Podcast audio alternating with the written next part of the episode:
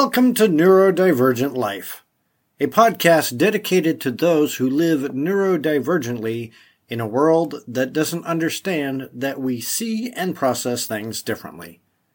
Despite what society may try to imply, there's nothing wrong with being neurodivergent. Sometimes it can even give you an advantage.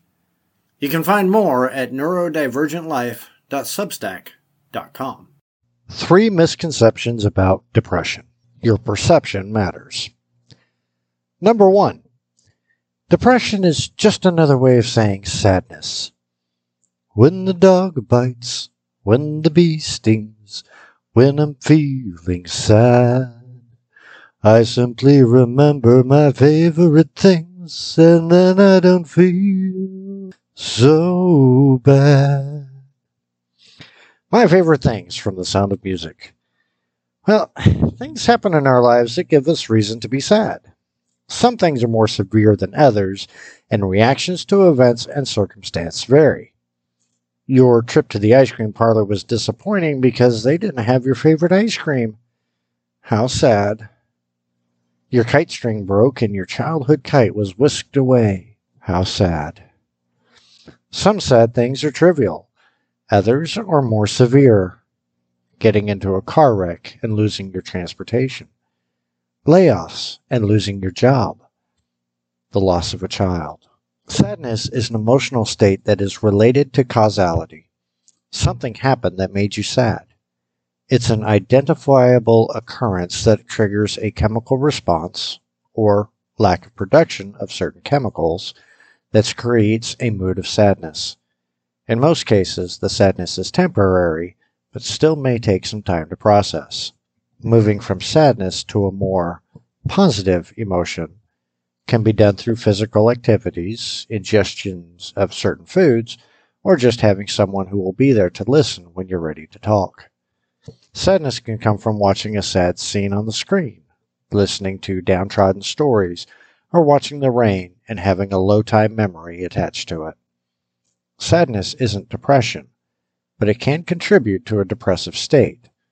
When you do get sad, don't allow yourself to dwell on it. Being sad is fine. Sometimes it's necessary. The good thing about sadness is that you still have control over what you say, think, and do.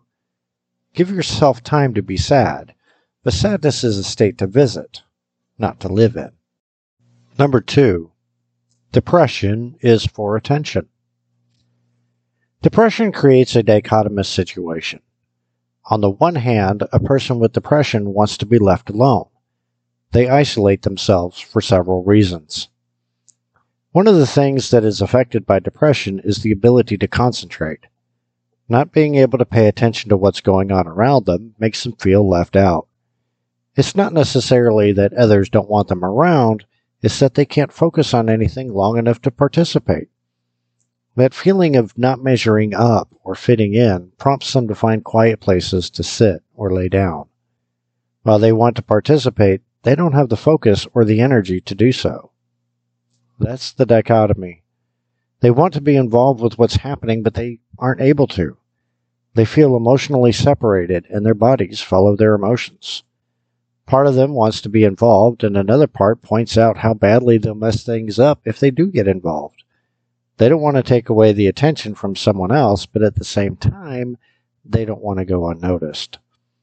When they feel like they're being ignored, the depressive state creates false narratives that encourage isolation. Though they may say, "Leave me alone," what they could be saying is, "Leave me alone for now. Check back in a little while." Some people hear the "leave me alone" part and take it as a signal to not bother that person. Sometimes you have to stick in there and let them know that you're not going anywhere and you're not going to ignore them. In many cases, all they really want is for someone to stick around and be there when they're ready to talk. Just knowing someone is waiting for them to open up is all it takes for them to do so. It's not about getting excess attention, though there are some people who fake depression for attention. That's another matter. The depressed person doesn't want a crowd, especially if they're introverted. What they need is 1 or 2 people to pull them out of the quicksand of emotional decay. not by forcing them to suddenly be party animals, but by taking them outside and going to get a coffee or a soda. Most people in a depressed state aren't ready to eat, but taking them to a place that changes their environment helps to bring them out of their dark mindset. It doesn't get rid of the depression. Chronic depression is something that would need to be cared for by professionals, but a temporary depression state can be alleviated through helpful actions by someone who truly cares. To someone with depression, the world is a lonely and judgmental place. The person who can interact with them without judgment or conditions is the someone they need. Number 3. Depression is externally triggered. Remember that comparison between depression and sadness? One of the main differences between sadness and depression is the trigger. With sadness, something external happens that causes a person to be sad. With depression, the trigger is an internal chemical reaction. Most people think that depression starts when a person hears a sad song or sees a happy couple when their own love life is in shambles. Just as an example, if a person is having a difficult time financially, then hearing about another person's success may trigger depression. If only it were that simple. Depression happens without notice. It doesn't give you warning. Sadness will let you know to turn off that sad song or look at a couple in the midst of an argument. Depression hits while rocking out to your favorite classic music or watching your favorite movie. It can happen while walking down the street and waiting for the crosswalk sign to change. Depression doesn't care what you're doing. It's going to jump in and ruin your day. Thinking about your favorite things doesn't help. It only serves to feed the bog of eternal stench. Yes, that's what depression can be like. It internally destroys what it touches. Puppies with ribbons suddenly become fuel for the depression. Instead of quicksand, it's lightning sand. The will to fight gets snuffed out. Everything on the outside seems to be going wonderfully. People will often say things like, "You have nothing to be depressed about." That may be true for sadness, but depression doesn't care about the circumstances. You can be on a carousel ride eating cotton candy. You, not the carousel. And bam! The mind is filled with dark clouds that blot out the sunshine thoughts you were just having. Then you hear something like, "If you loved me, you wouldn't be depressed." As if depression cares about love. You can make your own judgments about those kinds of statements. Depression's response is, "If that's the way you feel, fine." It's the chemicals in the brain, or lack of chemicals, that contribute to depression. For most people, depression doesn't have to ruin their lives. With the help of people who really care about them, they can be pulled out of the nothing and back to something good. They can rebuild what they feel has been lost. For clinical depression, where the lack of certain chemical production persists, they would need to seek out the help of professionals.